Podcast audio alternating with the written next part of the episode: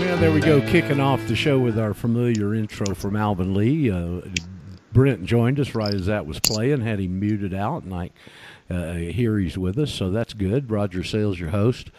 Our little weekly, daily during the week, and then weekly with Brent get together on Fridays, which is uh, anticipated by a lot of people, including him and I. And we kind of try and wrap up the week and take some of this craziness and tie it back to spiritual roots and avail ourselves of Brent's lifetime of study and knowledge and understanding and being able to attach some dots with lines and kind of stuff like that. That's what we do on the Radio Ranch. People's Patriot Network's our platform. The uh, show is dated 11 8 19. I don't see any numerical significance particularly there except for the 11. Brent, how you doing? You're traveling today, buddy. Y- yes, I am, and I've got my earbuds in, but they're not plugged in. Here we go. I just noticed. Now we're in. Is Is, that, that, better? all right? You know, it even sounds better when you made that connection. okay. Well, I'm at the Red Pill Convention, Are and um, I'm not able to participate right now because we're doing this. But I'll. But convention la- last night, uh, Alan Keyes spoke.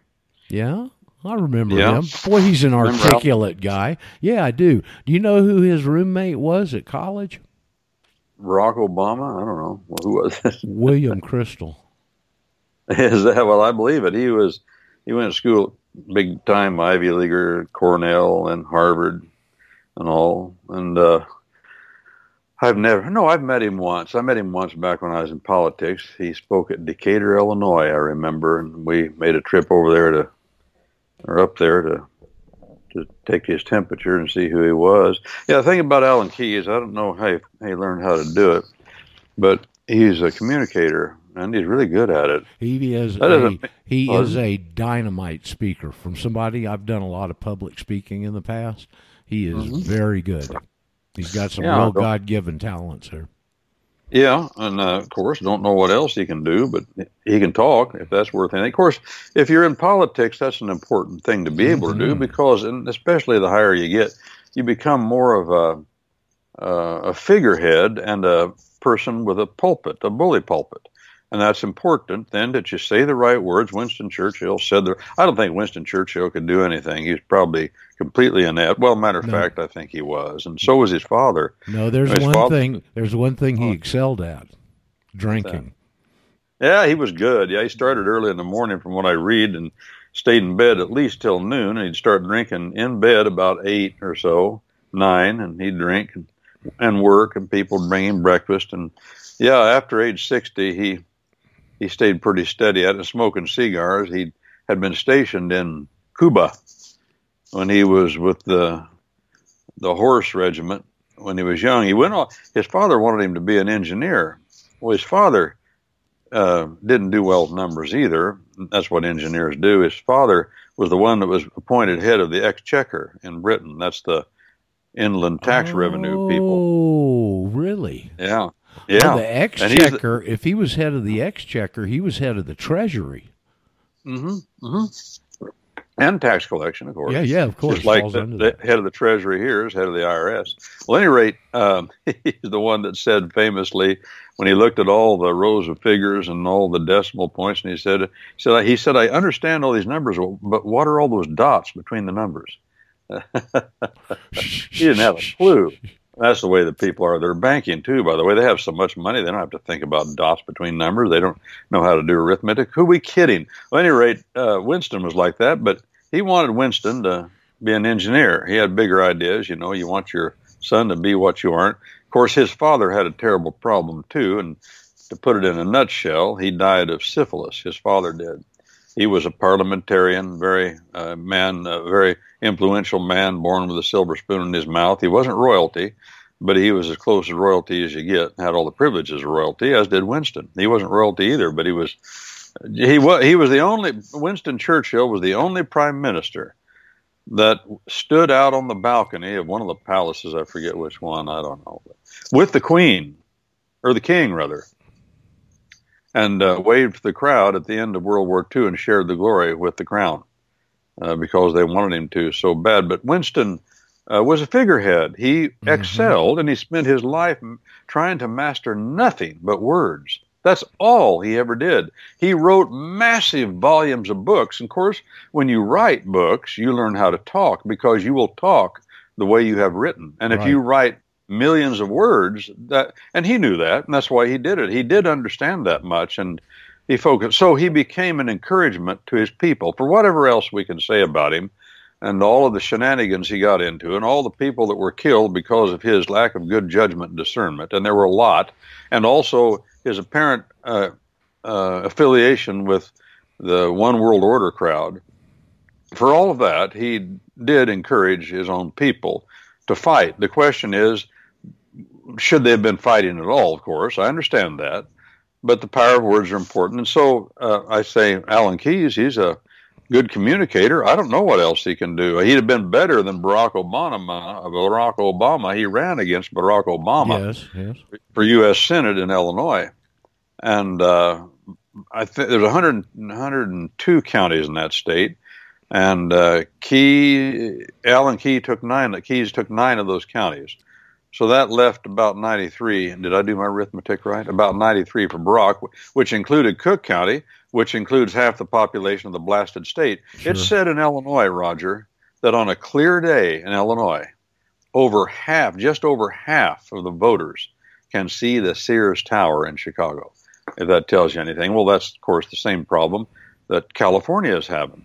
Now there's a movement in California called New California, and it's pretty massive, and they're going like gangbusters. They've got their own senators picked out. I met one of them not long ago and their own government in place, and they're following the pattern of West Virginia when West Virginia mm-hmm. uh, was separated from uh, uh, Virginia. Correct.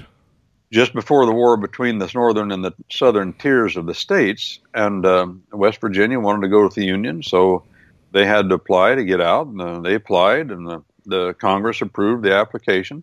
That's what our Constitution says has to happen. And so that's what they're trying to do in California. It's getting to be a pretty massive movement. Well, you know, the uh, I had never known that until I heard the talk by Dr. Robert Livingston, who was one of the co-founders of the League of the South and and also the Abbeville Institute, uh, both organizations of high renown. And uh-huh. uh, in his speech, and it was an older speech, it's what caught my ear out of the whole speech was he said, after the Civil War, states can no longer secede but evidently counties can. And he said that. Yes, Robert Livingston uh-huh. did. Now, um, uh-huh. it, this is the northern part of the state, right up there where our good listener Samuel lives, where the people right. have some uh-huh. sanity. Right, it's up next uh, next to Pennsylvania and the uh, no, West no, no, Virginia. No, no, Pen- no. I meant oh. California. Oh no! Well, not no, it's not. That's the old uh, state of Jefferson. Those that's grown into a, a monstrosity of people just trying to make a living off the state of Jefferson and promoting the idea, but never getting anywhere. So a new organization has been founded, and it includes all of California except um, the Bay Area, a corridor that leads to Sacramento, which is the state capital. That's so, in other words, Interstate 70 corridor and all the metropolises along there, Sacramento and the Bay Area, and include, it includes uh, Los Angeles, that's it. No, no, that, that's the people that are cut out. The rest of the state, including San Diego, which is a very conservative area, by the way, including San Diego, Northern California, uh, Central and Central Valley and Western California and deep Southern California, San Diego, that's called New California. That's what they're calling it, New California. And they're organized. They're organized pretty well, and they have regular meetings. And I receive stuff from them constantly because one of the senators has uh, has been somebody I've known for many years uh, just ran. We knew them just many years ago. Many years ago, we still know them, and so they keep us comprised. Uh, they send us videos and information, and because they know we're interested. Right. Well, and they told us of, recently that Rick no. Perry is supposed to be the first, the interim governor. He's agreed to be the interim governor of New California. I haven't found that anywhere on the internet. I just heard that from them. Go I'm ahead. I'm not sure if that's good or not. I'm not either. But you know, in politics, people know they have to have personalities with clout to get things done. Right. And that's not always good. I agree. It can The cause bully. trouble. The bully He could be a, a plant. Yeah. Anyway, that's what's going on uh, now. Talking about the South and talking about uh, the war, which is always a an important subject, should be to Americans, and they should contemplate it and recontemplate what happened there. And it's like a lot of things. When you first hear about it, you think it's the, the, all the questions are are debatable. It's been my conclusion that I hear from the outside, but when I go look at things myself, I say this isn't debatable. What happened? This is clear. What happened? I remember I learned that lesson when I was in Montana, Roger, and I stopped at uh, the National Cemetery at uh, near Little Bighorn, Montana, where Custer got wiped out. The Battle of the Little Bighorn. And of course, all my life I'd heard about the Battle of the Little Bighorn. I'd read little books about it, and I knew generally about it, as a lot of people do. But when I went to that battlefield and I walked over the entire thing, I said, This is no mystery what happened here. It's clear as crystal what happened. And uh, not to go into the details of it, but it's clear as crystal what happened, why Custer was wiped out, blah, blah, blah. Well, why don't you and when give I look at, Give, a- ahead. give us a thumbnail. Well, it's just simple. There was a plan for two uh, groups of men ho- on horse to ride through. Custer was one, and uh, the other one was a fellow by the name of Benteen, the commander of the other group. They were to enter this massive Indian camp and come in from both ends and just wipe everybody out as they charged through. That's just that simple. Catch them by surprise. Well, there was some screw ups there, and they didn't do it at the same time. You know, it needed to be simultaneous. They didn't Right. have cell phones in that day. Uh, well, until very recently, where that could be coordinated. And they, we did have radio later, but it wasn't coordinated right, so they didn't get the impact of the of the the, the surprise. They lost the element of complete surprise. They also discovered that instead of being a few hundred, there were about three thousand of these uh, red men uh, uh, together there. And then, uh, so um, Custer got isolated, and they got him isolated. I say the enemy got him isolated, the Indians got him isolated, and they began to drive him back, and he began to retreat up the, this long slope of a hill up to the the ri- a ridge, and it was an open ridge. There were no trees. It was the open high high plains kind of a situation near the Little Bighorn River, which really wasn't much of a river at all, more of a creek.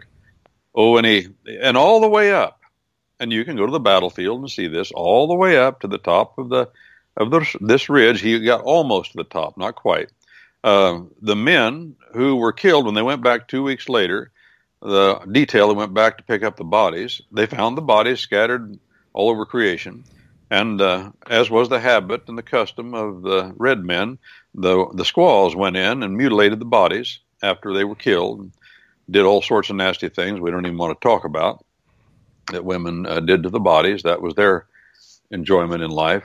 And uh, but they put the markers for each man. They identified him, and then they put a marker, a, a, a burial marker, a grave marker, a memorial marker, right where they found him. So you can go to the battlefield, go to, from down by the Little Bighorn, go up the ridge, and you can see where every man fell. Wow. And what they were doing was fighting their way up that hill. They were Right. re- trying to keep an organized retreat, and they were being killed just one right after another as they went up the, the ridge. And then finally they got to the top. And of course, Custer, it's obvious when he get up there where they made their last stand, where every man was killed, there's a marker. Even Custer has a marker there. And so you can see they formed a little perimeter there. And they said, We're not going to make it any other way. A bunch of our men have been killed just trying to get up this ridge. And Custer said, I've got a few men left. Best thing to do here is make a stand. And so he made his stand right there.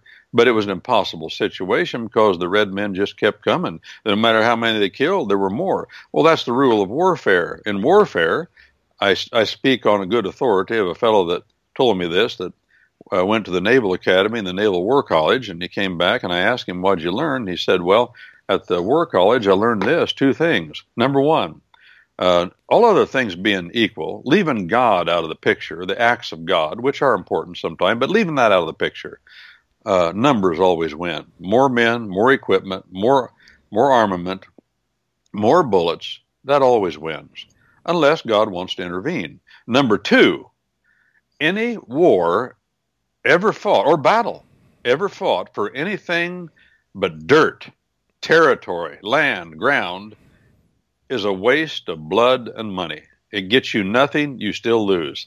And of course, that explains Vietnam. Yep. That was a war. That was a war based upon, and this is the law of the land versus the law of the city. The law of the land is about land. So when you fight wars, you if you don't have the right reason for fighting the war, which is land, to gain control of land, and for for the glory for the glory of the maker, by the way, that's what he wants. So you can handle it according to his will, and not somebody else's who's screwing it up, who's polluting the land with defilement. You gain the land, but uh, the law the um, the uh, law of the city is not about gaining land it's like everything else in the law of the city. It's about the majority principle. Uh, how many how many KIAs can we have? How many killed in action do we have? Because my career depends upon how many men my unit killed. And then back off and give them the land back, and here they come again. Let's kill a few more. If that's the way we're going to fight a war, we're going to lose everything in every case, blood and money. It's a it's a water haul, as the as the fisherman well, says. It's a waste of time. Go ahead. Well, let's just draw a parallel over to U.S. attorneys. Isn't that the way their little life revolves too? Correct. How yeah, many scalps they get on their belt, and how well, they there move is. up, and, and, maybe they'll get appointed to one of those uh, uh, federal judgeships, and they got Cush for life. You make an excellent point. The evil empire, the the red men that lived here, were engulfed in Babylonianism, utterly engulfed in it uh, as all are all people that are not Christian people. You can't you can't have it any other way. It's not going to be any other way. So what do the the red men do? Well, they were easily persuaded to those other that other group of men who followed the law of the city, the Frenchmen, and their whole idea in life was let's take scalps and let's count them, and uh, so they did.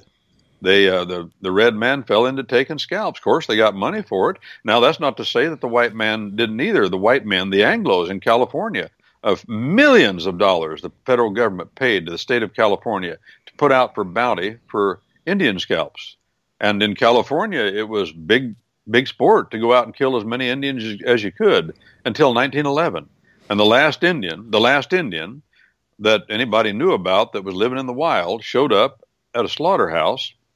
He had been with his little group trying to evade murder, murder uh, for hire by bounty in other words, count the numbers. How many Indians have we got dead now? The federal government was behind all of it, and the state of California. They wiped them out. And this Indian's name, what was his name? He couldn't speak English. He finally told his story how they had lived up in the Sierras and they had, for years, him and his little group had had uh, evaded the scalp hunters. But the scalp hunters were picking them off one by one. They were relentless. Of course, you tell men, hey, uh, you can get money for killing men and engines, and all you got to do is bring in the scalps. Boy, there's going to be plenty of men want to do that. Same thing went on in Arizona.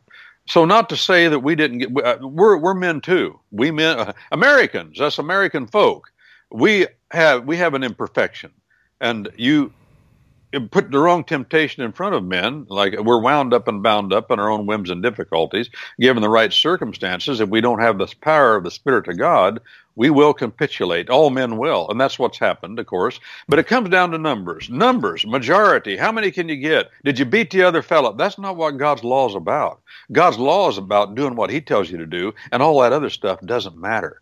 Have I been faithful to Him? That's the only thing that matters. And what he wants to know about is, have you been faithful not to defile his land? That's what he wants to know. And that's what he wants. How do you do that? Well, number one, you don't covet, lie, steal, commit adultery, or murder on his land because it pollutes his land and he'll throw you off. And number two, you follow his law as best you can in every other place. It will give you, as for example, honor thy father and mother, as we've said before, because there's a promise attached to that.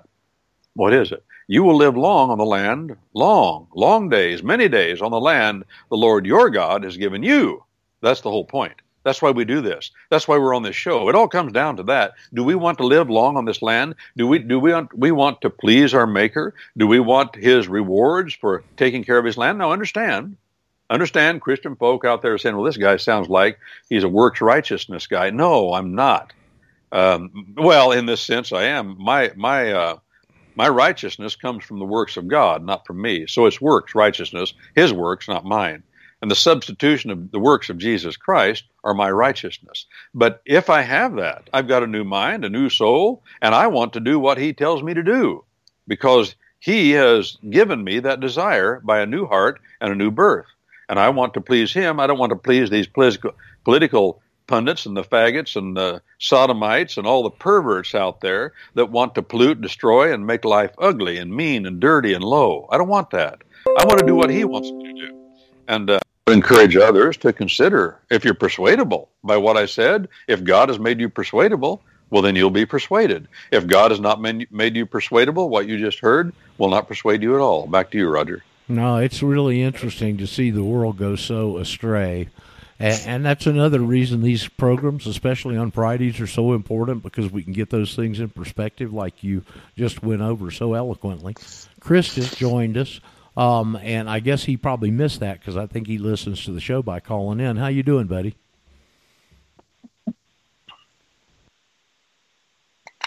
Well, Chris, are you there or not?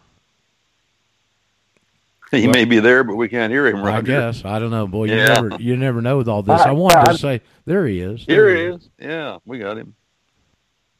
I had a call come in at the same time I dialed in. It was one of those sham calls, supposedly from the Department of Social Security, and I don't buy their lies. Good man. How you doing today? Up and at 'em and on guard as usual. Good morning, oh. Brent. Morning. Brent, I wanted to ask you. You you mentioned first of all, you wherever you are, your fidelity is excellent today. Uh, you you said that you were at the Red Pill convention. Yes. Mm-hmm. Uh, well, I'm, yeah, I'm, I'm there, and that's why I came here. Uh-huh. Where where it is is it okay for you to divulge where they're meeting? Well, it's in the wilds of Nevada. So I'm out in the middle of the otherwise God-forsaken rattlesnake pit called the American Desert. but well, I'll Chris, say this: it sure it sure is pretty here. Sure Chris, is pretty here. Chris, you aware this is going on? Is it away, how far away from Vegas is it, uh, Brent? Oh, I'm about an hour and a half away. Chris, you know this is going on?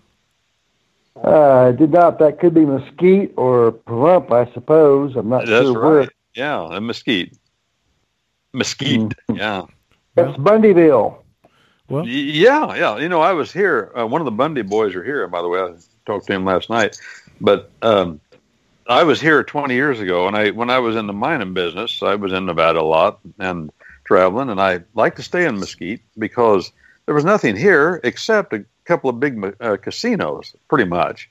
And um, I liked to stay in casinos back in those days because the smorgasbords for breakfast and supper were five dollars, all you could eat, and it wasn't just all you could eat of, of uh, second-rate food. It was the best of food. Of course, they count on you gambling, which I've never done. I've spent hundreds of nights in casinos because I stay there when I travel, but I've never dropped one coin in a slot. Never. I don't know why. I just never had a desire to do it. I don't get into it for some reason, so I don't do that. But I do like to stay and um, and eat their food. Anyway, Mesquite has grown now. It's a city of it's a town, well, a town, twenty thousand people, and uh, there's a lot here, and nice stuff, money flowing in. Um, it's a nice place. Of course, you can still, as they say, uh, out west, even if you're in the city, you feel like you're in the country because you can see all the mountains around you, and uh, you can see the barrenness of the desert all around. You get up on a high place here, and there are a few high places. You can see that. So no, it's not Las Vegas. I don't like Las Vegas anymore. It's gotten too big for me. I don't. It's the big city and it's filled with people from New York and all around the world. Last time I went to Las Vegas for a conference, we went to uh, one of the casinos down on the strip and stayed there and had the conference there. And I swear, I didn't see anybody. I didn't see Roger. Yep. And this is not a statement calculated to be racist. It's just a fact I didn't see any white people the whole time I was there, except the people at our conference. In other words, the people that worked and lived in uh, Las Vegas, where I was, were all um, of Mexican descent uh, or Near Eastern descent or Oriental descent. And uh, there, but by the way, those are the people that work in Las Vegas to make the town operate. Again, that's not a statement calculated to be racist. It's a statement of who has populated that city. It's all different now. Um, different than what you know. No, when I was a little boy, first time I went to Las Vegas, Roger and Chris was in 1959, and I was a little boy, and we took a trip out Route 66 to see a cousin of my mother's who had landed out uh, just the other side of Palm Springs, and he's been there ever since. A little place called Banning, which was a little place, is not a little place anymore. Well, that's when we got to Las Vegas. We went down the strip to see it. I remember this as a child, and I remember going down to the Binion, where Binion founded, where founded. He set up that. He was a fellow that really landed in town from Texas. He had a carload of cash. Nobody knows where it came from. Probably oil money he stole or something. I don't know. But he opened up a big, big uh, gam- gambling joint there. I forget the name of it, but we the went horse, there. The horseshoe. That's it. That's it. Yeah, I remember. And uh, so I had a friend, a client, not many years ago, take me down there. I said, I want to see it again. We went down there, the old strip, as they say, and it was a mm-hmm. town of about fifty thousand people then.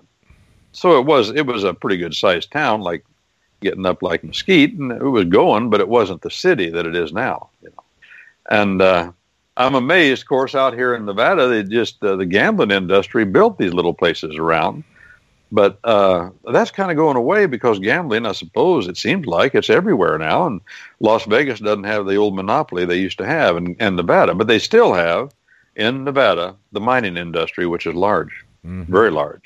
You know, the biggest I, gold discovery in the United States is here, and it's still being mined. Go ahead. And they're they're trying to resurrect the Comstock lode. Somebody's been putting together land uh, parcelage for a long time, thinking there's a lot of residue there they miss they can get with these newer techniques.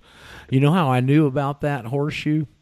That was John Benson's favorite place to eat. And yeah, we had those conventions out there in Las Vegas, yeah. and I ate yeah. a few meals there. I remember they got a mound of boiled shrimp that'll just make make your tongue drool. Well, those old places, it's it's fun to go into them. I remember as a little boy going in, and and my father was showing me the one armed bandits. That's what they used to call them, you know. And uh, everything's electronic now, but back then you'd put the coin in the slot and pull the lever. And uh, it was amazing going in there uh, now uh, that I'm older and how little those places were and how crowded, uh, elbow to elbow, and the tables where you eat and the slot machines everywhere. Well, the, the opposite is true in Las Vegas now. Things are made on a massive scale, cover 20 acres, 40, I don't know, maybe not 40, but just everything spread out and open. And of course, there's a lot of open space here, so that works out okay. Not like they're hurting for space out here in the middle of the desert. But the problem out here is water. That's right. Big problem. And where are they going to get it? See, and they're they're reaching out. They've reached into northern Nevada and taken up water rights, and that's hurt the ranchers because ranching in Nevada doesn't depend upon grass; it depends upon water. You know, you just get enough land, they'll they'll find enough vegetation to eat those cattle. It'll take a lot of land. I had a friend who lived out here. He's gone now. He was about the same age as my father, and he had we, we, we say ranch land, but he said uh, we don't look at it that way. We look at it as water rights. If you can get the water rights, and he said I had them. I got them in the early days. It was a strip of land about 30 miles wide, no, 60 miles long, 15 miles wide. Uh, a lot of land. He and he raised cattle on it. Of course, you let the cattle run over large ranges of land. Here's a here's a bit of of a trivia that uh, folk don't know about that are not acquainted with ranching on Western land. And the question is this, and the answer to it's simple, but it's never said because I suppose ranchers don't say it much. But what is range? R A N G E. You know, we talk about the open range, well, the range out west is the distance, the distance that a cow will a cow will wander from the water source. The distance that a cow will wander from the water source, and every hmm. cow who's on the range on the range has a range, and it's a circumference. It'll go around in a circle, and the cattle will wander in every direction from that source of water, whether it's a water tank or a pond or a creek or whatever it is, because out west, that's number one. Out here, they don't talk about, out west, they don't talk about, well, they talk about it this way. They say, well, now we clipped out on Brent. He'll be back in a second. Uh, they say whiskey's for drinking. Have you got me? Yeah. Oh, yep. Water's not said to be for drinking. Whiskey's for drinking. Or, yeah, whiskey's for drinking. Water's for fighting. Because people fight over it. Yep. I remember one of the last cases of any note that Gerry Spence had out west was a case about water rights, but it turned, it was really, well, it was a murder case, but really it was about water rights because one man, just with great indiscrimination, I believe he threw a stick of dynamite into a house and killed a few people, but he was just after one. But it was over water rights, and he just got out of control, and the case uh, ended up Oh, it was a mess. Just it was a, a whole mess of intrigue and families and feud, feuds. You know, Right. families feuding over water. Well, a feud over land. But the thing we must remember is water is a is a land right, like mineral rights, timber rights, crop rights, coal rights, oil rights, gas rights. And in our common law country, a country of the law of the land, we have this understanding, and we just accept it that we can that uh, we can split up the rights in land and sell different rights to different people. That's not true over the rest of the world to the gr- No, it's degree not. it is. I mean, Yeah. in Argentina, no mineral rights run with the land. It all belongs to the government. Yep. All belongs to the government. Yep. initially. Now that's fascinating. Now, Governor, Governor, no, President Herbert Hoover had a wife, and her name was Lou, Lou Hoover. And he and her, he's from Iowa. He grew up a Quaker uh, in in the on the frontier in Iowa. And then he ended up. Uh, his parents passed away, and an uncle took him in out in the state of Washington, I believe it was. And he's wanted. He said he heard about Stanford, and he wanted to apply. It was kind of a new school. He applied to Stanford, and he studied geology and mining engineering. And his wife, he met his wife there in a geology lab. She was there also. Well, his wife had gone to school at some fancy school for girls and had learned Latin. So he, after they got out, he became a mining engineer, of course, and she knew Latin. So they teamed up together and they took a book that had never been translated into English, but it had been the standard of mining engineering in Europe for years, but it was written in Latin. And it was Agricola's treatise on, treatise on mining, Agricola. And they were the first people to translate that into English. But in the preface of that book, she contributed her understanding of Latin. He contributed a better understanding, really, the, of geology and mining engineering. But in the preface of that book, he said, You can tell real quick whether or not a country is free. It's amazing he had this insight as a young man. You can tell how free a country is by just finding out who has title to rights in minerals, initial title to rights in minerals. And in America, it's always been that the person who purchases them has that right. And even on federal lands yet today, uh, the rights are, of course, vested in the federal government. But the only reason they're vested there is so that the, that uh, the private citizen, the private or the person who has intentions of being a United States citizen, can enter that land and claim up those rights. The government is not the miner of minerals. But he said also, and this is true, never in the history of mankind has any government ever successfully mined minerals. Ever. That's important to understand and Sure know is. as a reality. Say history has taught us something. Don't we can't ever say we're going to let the government take that over, or take farming over, like Tom Jefferson, farming the same way. You know, you, you we don't have anything that we don't coax it from the soil or worry it from the mountains. We have nothing. All of our wealth has to come out of the ground.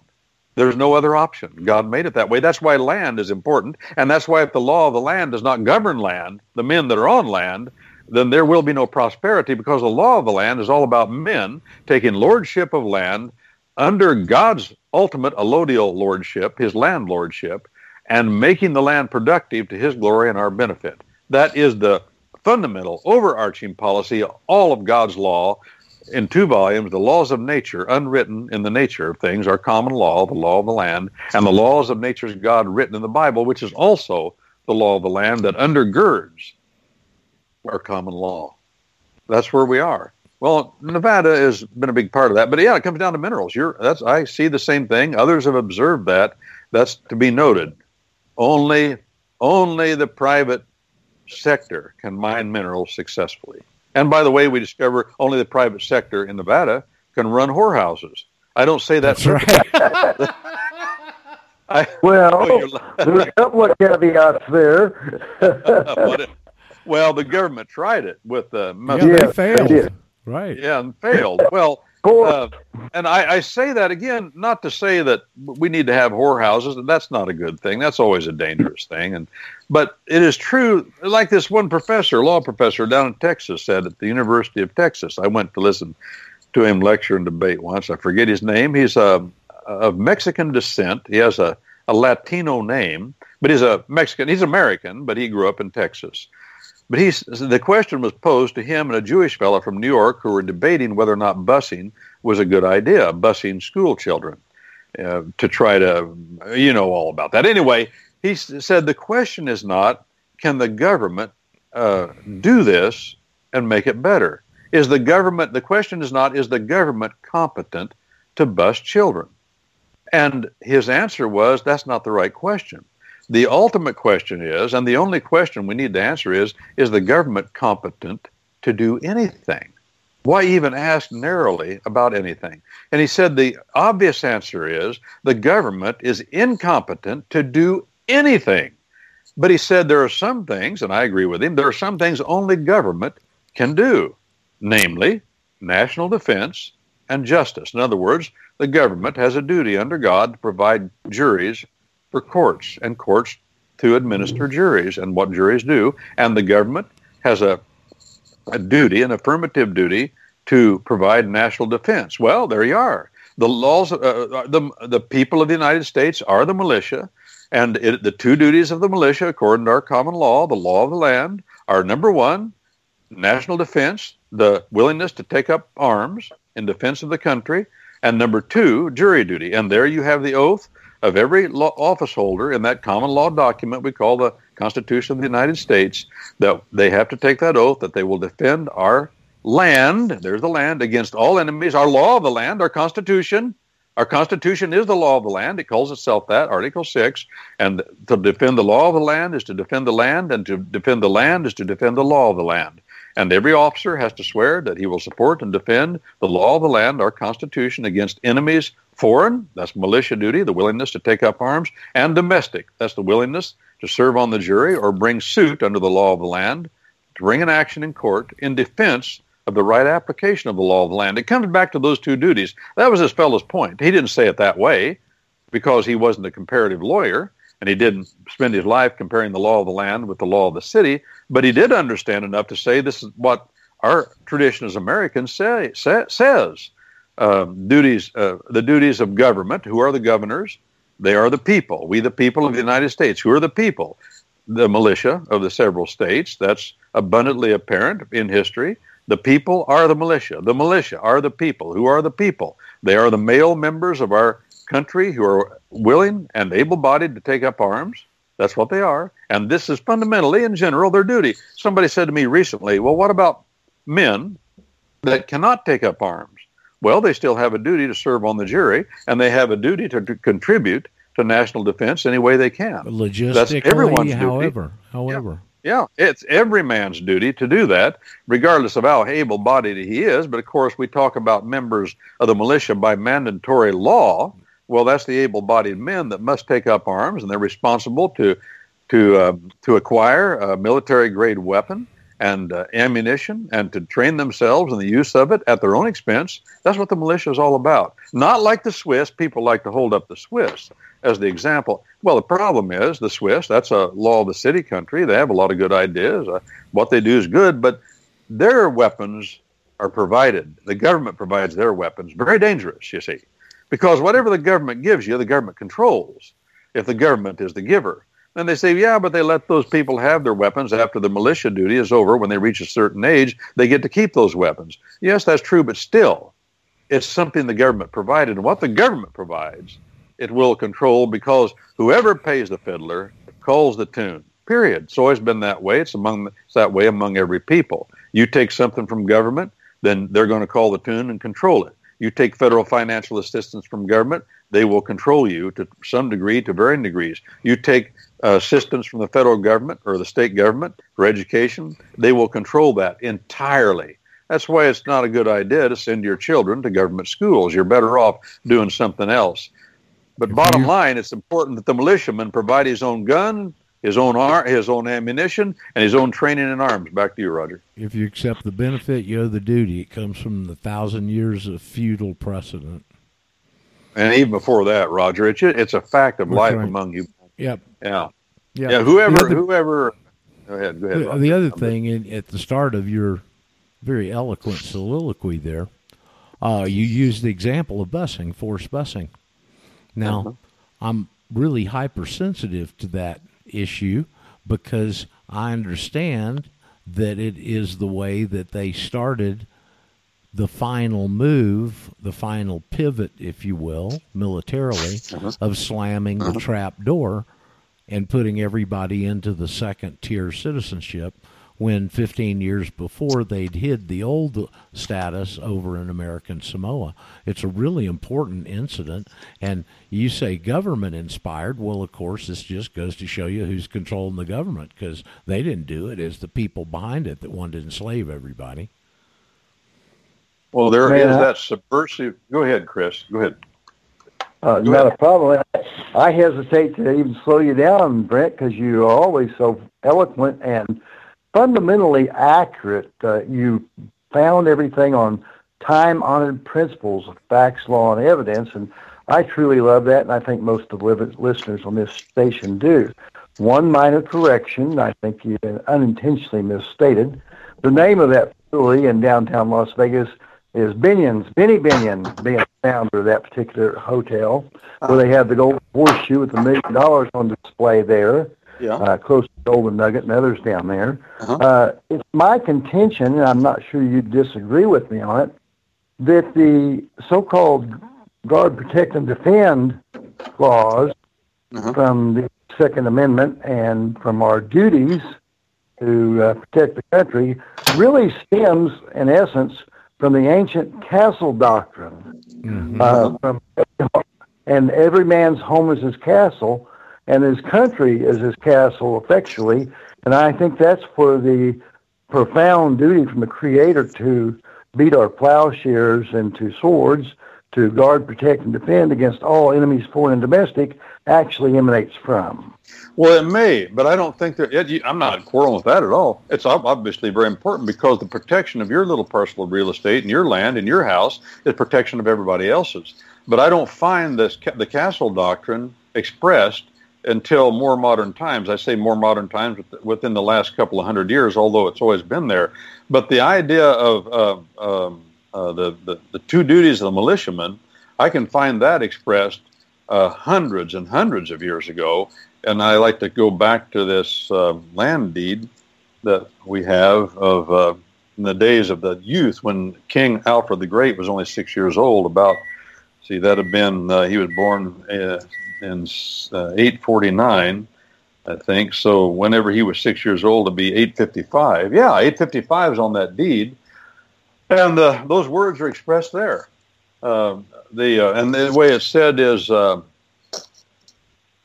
oh, I don't remember the exact wording. I better not try to try to quote it. But we find that principle in our common law that the two duties of government come from the militiamen, the people. And the phrase the people, castle doctrine probably has always been a part of it, as again, I just don't find it expressed until Pitt makes that famous statement, really, on the floor of the of the parliament when he says, uh, um, every man in his cottage. Uh, the, the, phrases are memorable, some of them. He says, uh, every man in his cottage may bid all defiance to the crown. It may be uh, forget what the word he used there, but he said it may be weak. The storm may enter, the rain may enter, the wind right. may enter, but the King of England cannot enter. All of his force dare not cross the threshold of the ruined tenement. And he uses the word tenement. Well, that means that this landholder that has this little house is in somebody else's ultimate uh, house. In other words, the house of a, a landlord. But even though he's a poor man who lives in somebody else's house, then the castle doctrine applies. It's his place of abode. He has jurisdiction there. No one can enter that uh, without a proper warrant, proper authority. That's a synonym for authority, and we call that a warrant when it comes down to the searches and seizure under the Fourth Amendment. But very important because to defend your own house and to defend your own land, to, to serve on the jury in defense of the law of the land, uh, is to defend the land of your landlord and to defend the land of your landlord in old England during the what they call the feudal days, but it was yep. different in common law than it was on the continent, is right. to defend the land of the king and every person above you. It was and duty. for the king to defend the it would do for the king to defend the land is to defend the land and the, the land rights. See, we split up under this this system in, in, of land ownership at common law. Land rights became split up. Everybody had a different right uh, uh, to a piece of, of property sometimes many different people had different rights to the same piece of property. Mm-hmm. But to defend your piece of property is to defend the rights of other men, and for them to defend lots of pieces of property if they were greater men up on the chain was to defend your property rights on your little five, five acre parcel. So this was a good thing, and it developed. That's what developed. The feudal system came to England through William the Conqueror because he lived in France, where he gained this imprint of the law of the city. But then he transplanted it, and the law of the land took it in and developed what we have today. And with common law, the whole idea of the splitting up of rights of land ownership. And land ownership in common law is seen as, as all ownership of all property, whether it's chattels, movables, or unmovables, land or personal property.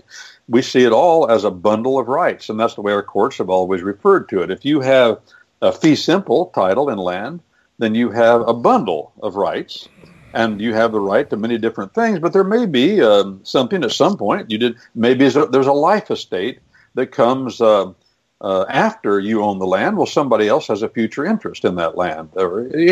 We, as creative as people want to be, land rights can be divided up in our common law yeah. tradition, and Brent, that's what's made us powerful. Go ahead. Would it be uh, accurate to say that William the Conqueror hybridized the Anglo-Saxon common law? Uh, yeah, I guess it would be. I don't know. That'd probably be a good word. But he certainly brought to the common law something the common law never had. Number one, administrative skills and organization. Uh, which enabled it mm-hmm. to become even more consistent mm-hmm. because mm-hmm. the Roman law is all about bureaucracy and administration. Right. So he brought that in. And if you want to see the Norman administration in a visual, just look at uh, Westminster Abbey, places like that. Or what? No, what was the name of that? I think that was it. I've never been to England. I just read about these things. But the structures that he built, the Norman structures that are still standing and are still beautiful, uh, uh speak of the austere mindset the, the architecture of the austere mindset of these Normans who were Norwegians and had been adherents to the law of the land, the common law, as it was understood in those Germanic Scandinavian tribes, brought that to the coast of France where they were Romanized to some degree.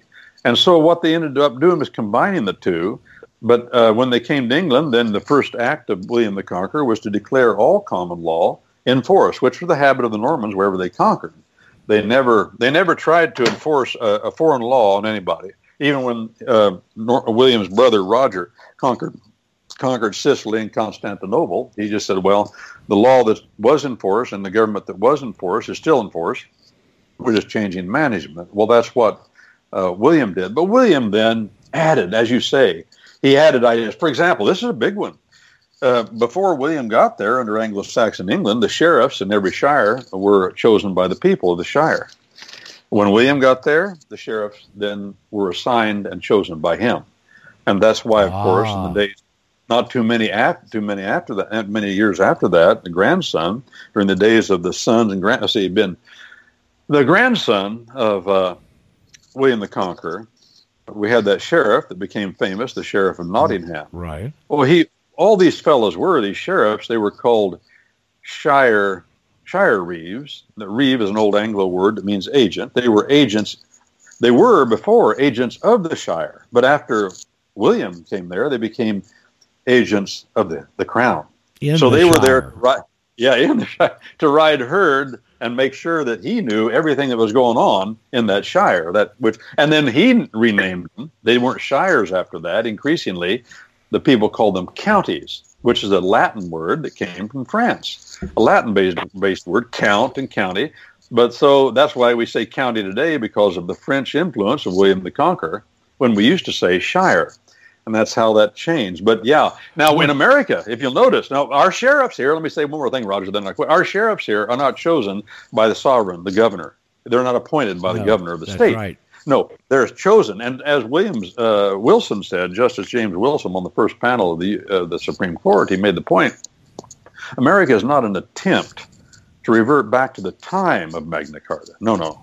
America is an attempt to revert back to what Magna Carta tried to revert back to, but didn't get the job done back to Anglo-Saxon England before the Norman invasion. Oh. That's why we, by the way, just one thing among many we do here that they don't do in England, but the election of our sheriffs locally is one of the big things we do. We, we try sure to reverse. Is. what William the Norman did. Back to you. Well, I know the feds when they come in, IRS or any of the others, they have to go through the sheriff before they go do a seizure and all that stuff. Uh, I was well, gonna, they don't. Roger. They don't, Roger. They don't, but they're supposed to. I agree, but they don't. Because I know you. there were sheriffs out west that would keep them out of their uh, out of their county. Uh, I wanted to go back to William for a second, and wasn't one of the first things that he did after he got control was to institute the Doomsday Book. Well, that was wasn't the first thing. No, but he did that later. Probably, well, I think it's about twenty years later. Oh, See, sixty six. Okay. Yeah, October 14th of 1066. And then right. I think it was in the 1080s he began to try to compile every hog, every horse, every oxen, every chicken, every piece of land, every piece of wainage. That was the old word for um, uh, farm implements, plows and cultivators and gangs for oxen, for the plows, all that. He he wanted to know how much of everything was in the kingdom. He was very much an organizer, very much a bureaucrat, very much an administrator, mm-hmm. and so he he compiled this Doomsday Book. And the Doomsday Book, doom to in those days, it's an old Anglo word. It didn't mean uh, something negative always. It could, but it was a context dependent word. Doom meant uh, a judgment that could not be reversed. That's really what it meant, and that was from old uh, Anglo-Saxon, Anglo-Dane, uh, uh Anglo-Dane tongue on the continent.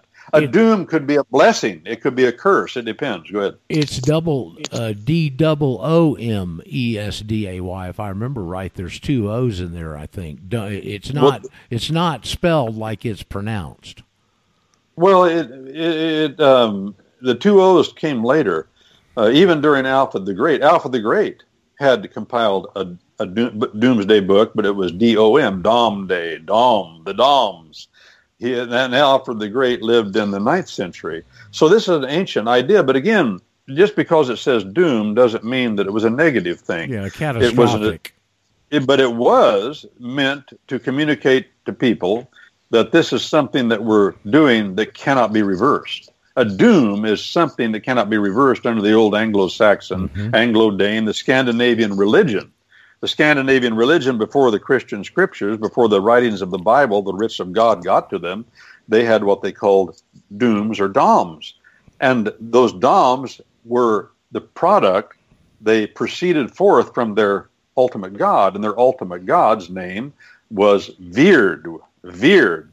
Uh, that's the way they pronounced it, but it was would have been written with a W, but they didn't have writing. Today we pronounce it weird, W-E-I-R-D, and their saying was that the doms, the dooms of Veerd, cannot be changed. In other words, they were ultimate. And fascinatingly, that's why Christianity became so quickly a part of their lives once it arrived, because they looked at Christianity and they said, "Hey, this God." Is not a God that changes. Hebrews chapter, whatever chapter it is, I think 13. He is the same yesterday, today, and forever. His judgments do not change. His will does not change. He is God, and he sits in the heavens, and he does whatsoever pleases him, not what pleases man. We can't change him. He's not subject. He's not fickle. He's like our God. The God, the ancient God, which was a false God, of course, but still they had this concept in their heads about the unchangeableness of God. And Beowulf, the earliest writing we have, from the the Nordic tribes tradition, as far as we can tell, uh, Beowulf makes the comment in there. He says, uh, and this is something that they didn't believe, but he said, "Is it possible that the doms of Veerd can be reversed?" And he said it would only be possible if a man doti be doti. In other words, uh, persistent, can he change fate? Uh, the good translation of that word today would be fate, because fate cannot be changed. And uh, that's what Veerd was to those ancient people. Mm-hmm. So the Domesday book, though, like could have karma. been a blessing to fate. Kind of like yeah, karma. Yeah, it, there's a similarity in yep. all those things, but the Anglo-Saxon, Anglo-Dane, Scandinavian, Nordic, Germanic religion was um, across the board pretty much the same with all of them. They had some different dialects, of course, but pretty much even the same Germanic uh, tongue. And they all had this idea that was a little bit different than the rest of Babylonianism. And that was the sovereignty, the utter sovereignty of this thing called Veerd. And by the way, the thing then, T H I N G, sometimes pronounced with different vowels, thing, thong, thing, became among men the ultimate the ultimate giver of the irreversible among men, as far as men go, not including Veerd, but among men, the irre- irreversible dooms, the doms of their lives, because that was the jury, the thing. They call it the thing. You know, when we used to watch the Munsters back a long time ago, the Munsters, and one of the characters in the Munsters was the thing, if you remember. Yes. Well, that, well, they, the people that wrote those stories, it was really rotten stuff. But the people that wrote those stories understood what the thing was. In England, uh, then la- later on, the leader of the of the of the the land the landlord, the administrator of the manor house, was called the Thane, T H A N E, which is a derivative of thing. It has to do with government.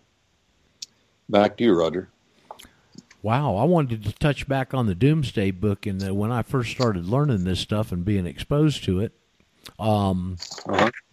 in Black's Law Dictionary, it's listed, and it's got a very uh-huh. interesting description uh, description in there, and it uh-huh. talks about uh, uh, William the Conqueror and this book, and it, it uses the exact language minutes and seconds, which is surveying language.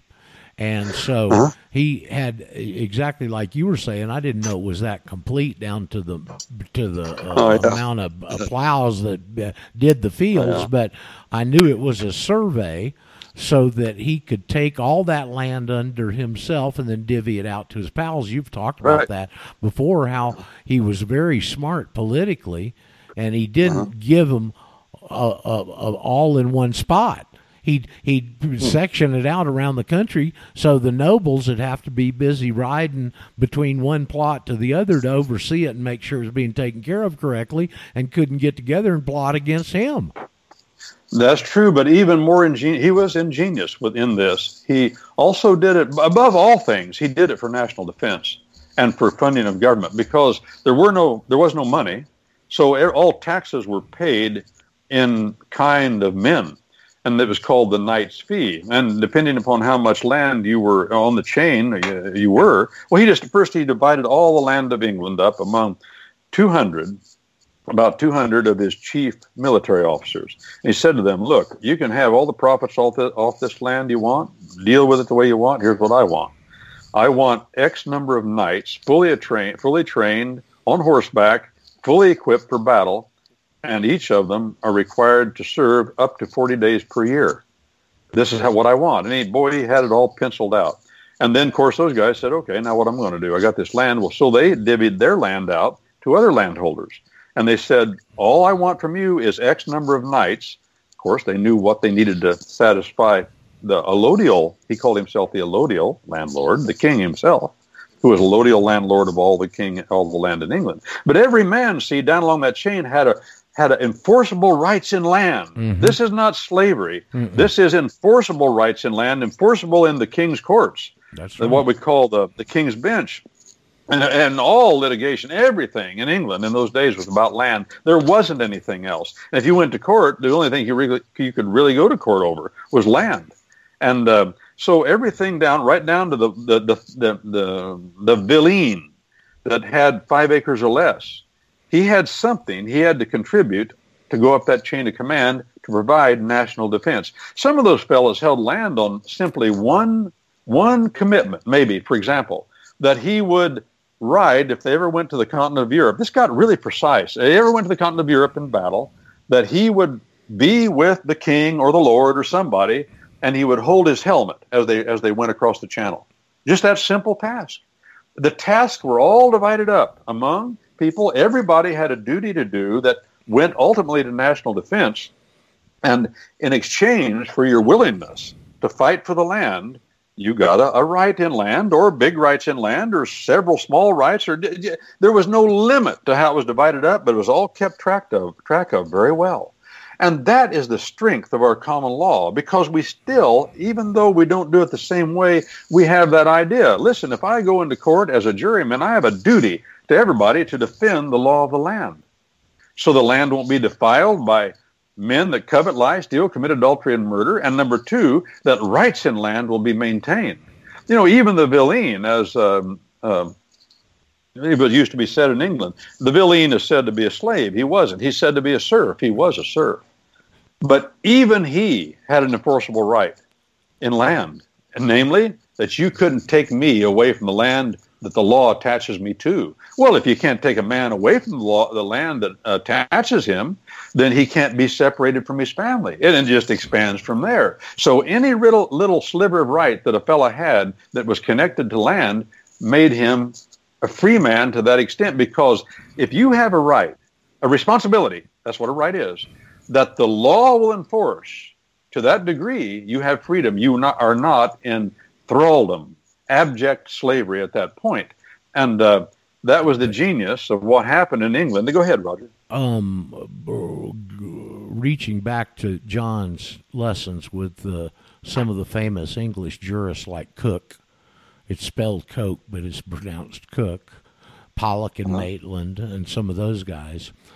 And I don't remember which one to attribute these to specifically, but they had a term for it called the unfree. Uh-huh. Okay, now yeah. as yeah. we as we go back and as I go back in my mind and try and differentiate some of this stuff, something just hit me I've never thought about before.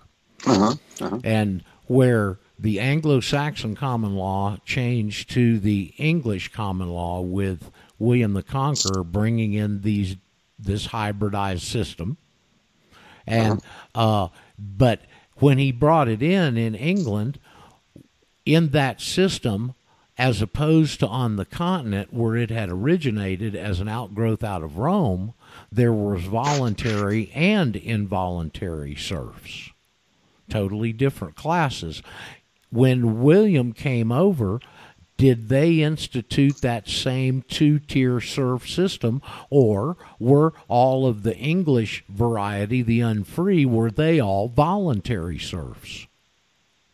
Well, they were all involuntary as far as I could tell, but the the language, the words used often by the historians, you talked about Maitland and Pollock, those fellows are really good, by the way, to read. Oh man, but, they're so uh, eloquent. The, the, yeah, the language they used to talk about it is, uh, and this is, has stuck and still part of our common law. There were they didn't use so much free. I've heard those terms, but mostly what they said was uh, freeholders and non-freeholders.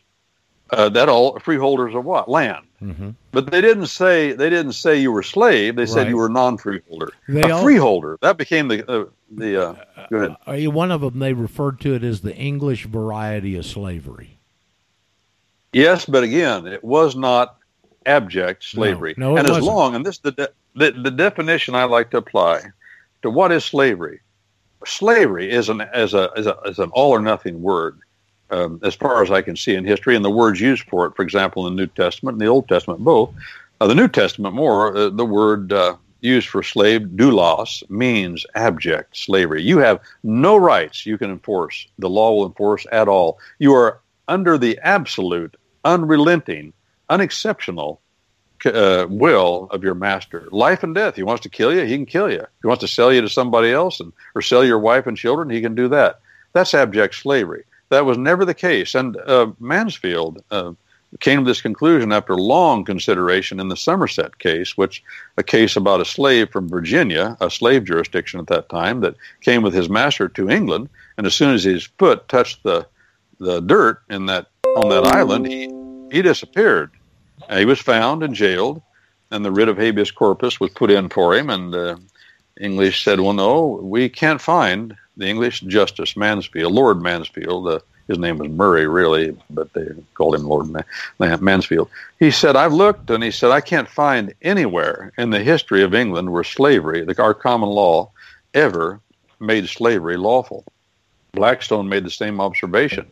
He said if slavery has ever existed at common law it, or in England, it could only do so by positive law. That means the act of a legislature, fundamentally, or a decree of a king. He said, I don't find it. Now, there were a lot of people at that time, about 15,000 slaves were being held in England during the days of the Somerset case, which was just before uh, our separation from Britain. But at that time, 15,000 were being held, but that didn't doesn't mean it was lawful, and that was Justice Mansfield's uh, point. And after that case, all 15,000 of them went free because people got scared. I think that Yeah. they made slavery legal in several of the port cities so that they could uh, uh, use that as one of the triangle bases for the trade. But in the rest Well, of the slavery country, was it not- wasn't.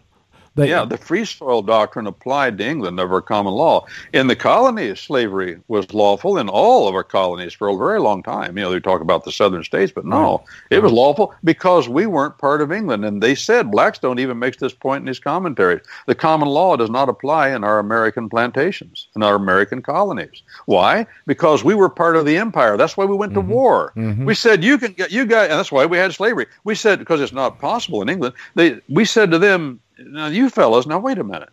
Uh, you can do this to the people on the other side of the world in India and Pakistan and places like that, but you can't do that to us. We're we're kin to you. Right. We're, we're we have consanguinity. We're British too.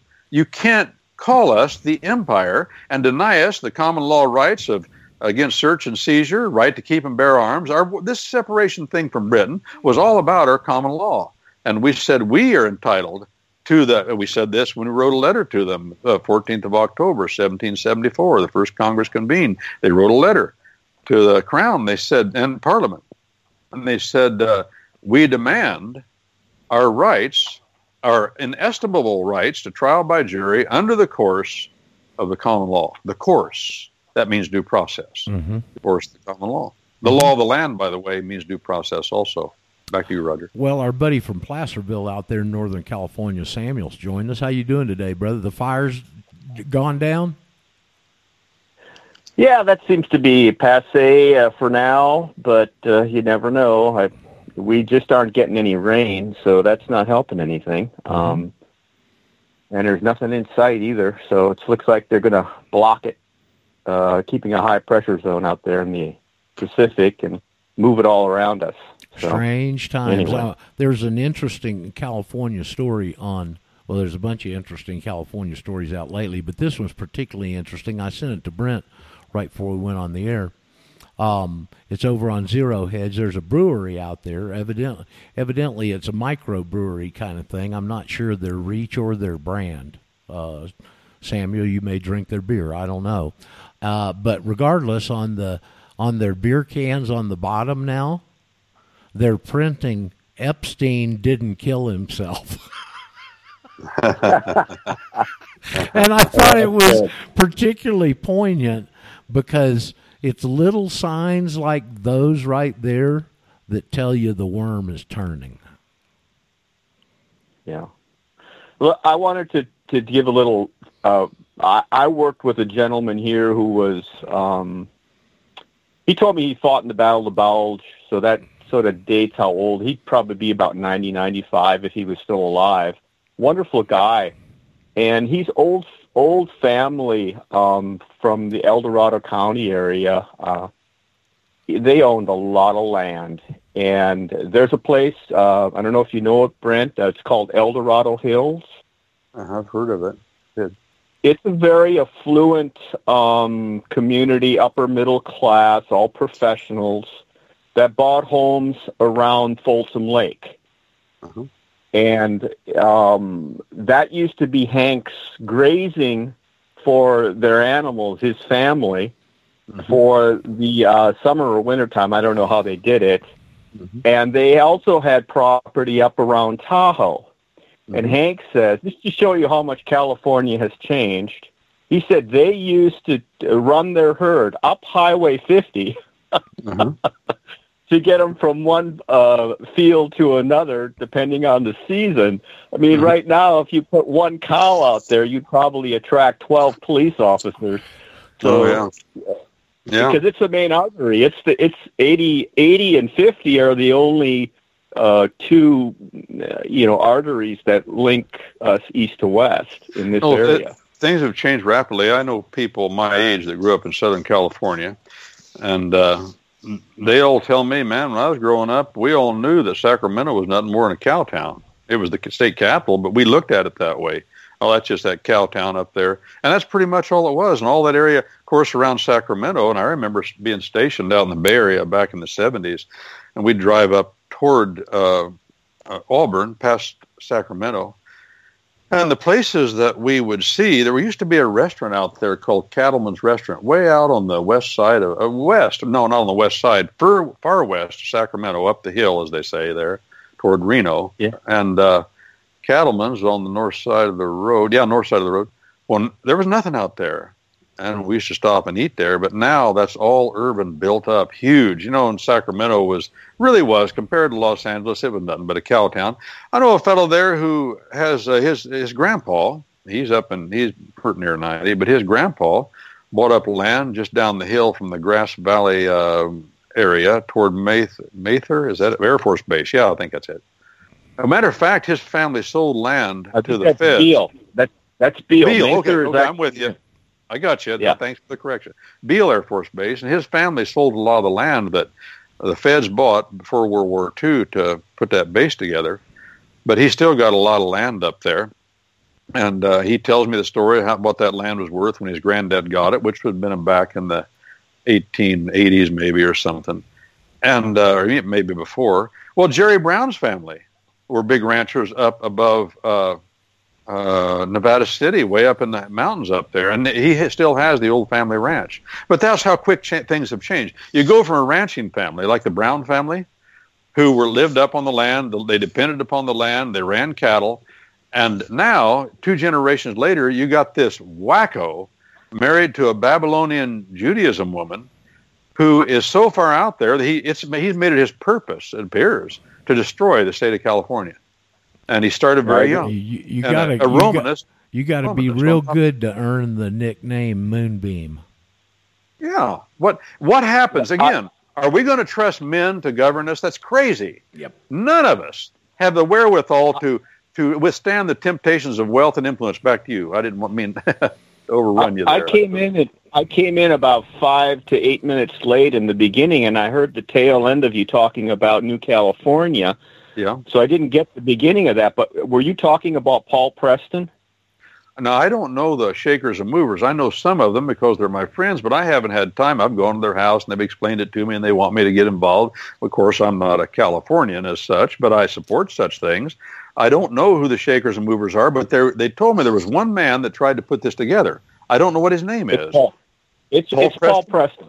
Okay. Yeah, he And has a, he has Go ahead. He has a radio program called Agenda Twenty One. Okay. Um, he's very progressive, yet he's still, you know, um, he's sort of mainstream. Uh-huh. Um, he he they're fashioning this thing according to him Uh-huh. to the constitutional supposedly way that West Virginia became a state. Correct. That's how That's they're moving with it legally. Yeah. Because that's the best precedent available. How else could you do it? I think that's a good idea. Okay. Yeah. And then the the other thing that Paul brings up just recently, because I do listen to his program every morning, Okay. he says that uh, when they turned the power off here lately, Uh-huh. it was there's 58 counties in California. Yep. Well, 45 of those counties that got turned off were all rural. Okay. yeah, I get it. And he, and he also says that if you go back in history here a little bit, where how this um, legislation and stuff has all changed, and we've gone from the land to the city, is that the Earl Warren Court, there was a case called Reynolds versus Sims in the early 60s, Uh-huh. and according to him, what Uh-huh. happened there is we used to have a senator almost exclusively in in all of the United States representing every county, regardless of population. Uh-huh. Reynolds Reynolds versus Sims is also known as one person, one vote. Oh, certainly. Yeah, that was big stuff back with Warren. Go ahead. So now in California, I, I made this example before, but not to you. Uh-huh. Um, we have like uh, uh, now instead of 58 senators, we've got 40. Number one, so they've diluted it there. Right. And in the uh, L.A. area, they have something like 20 representing the L.A. area and one senator representing nine counties in Northern California. Yeah, there Yeah. you go. And it comes back to this whole idea of uh, numbers. Instead of saying no, everybody's equal, every, every county has a has a voice. Now they say, well, we're going to give the most power to where the most numbers of votes are. That's what the law of the city is all about. Mm-hmm. Well, where are the votes? San Francisco, Los Angeles, and then the power structure of Sacramento is important. But well, if you would give, and the Warren, a funny thing, Warren was uh, Californian. Yeah. And again, mm-hmm. you'd think, well, and he was high up in government back in the early days of California, not the early days of California, I should say the earlier days from now of California, back in the 30s and 40s. But he was appointed to the Supreme Court, and he made it his point to destroy everything, including California. Oddly, uh, that's right. That don't we do? We are not a government of men. Forget that. I don't care how good they look. Uh, I like what Trump's doing in the main, a lot of what he's doing. But yeah. if we ever get to the point that we're going to say he's our man and we're going to, no, that's where you lose it because law must be what governs. And, we, and if we're going to have law, then we have to say who's the lawgiver, of course. James tells us. Now, either we have that mindset or we don't. People say, are we a Christian nation? That's a silly question. There had never has been a time in America that every American until the 70s at least. Every American just assumed that. It wasn't the question never even came up. Why? Well, we are whether we whether we were founded that way, we don't know. We just know we're a Christian nation now. Were we founded that way? Let me let me say this. Who founded this country? Well, our Constitution says clearly who founded it. The people of the United States. How about the, these fellows we call the founders? No. You want to argue about whether they were Christian? I don't care. That's not even relevant. Ultimately, as a matter of law and a matter of reality, the people of the United States, the separate state militias, are the ones that ratified the Constitution. What were they? Well, every colony had an established religion, established by established by taxpayer support, government force, except maybe three, maybe two, depending upon how you look at it. But that whole idea of the Constitution was not to want not to found a Christian nation. They didn't think about that. Why would that even enter their minds? They just were. They knew that. There wasn't anything else here.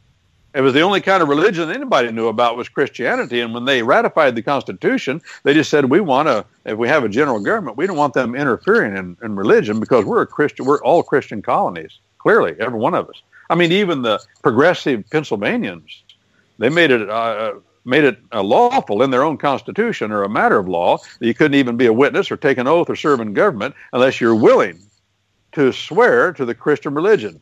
Vermont's a great example in those early days when we became a country. They just said if you're not a Protestant, you can't serve in government. You can't serve as a witness. Period. You got to be a Protestant.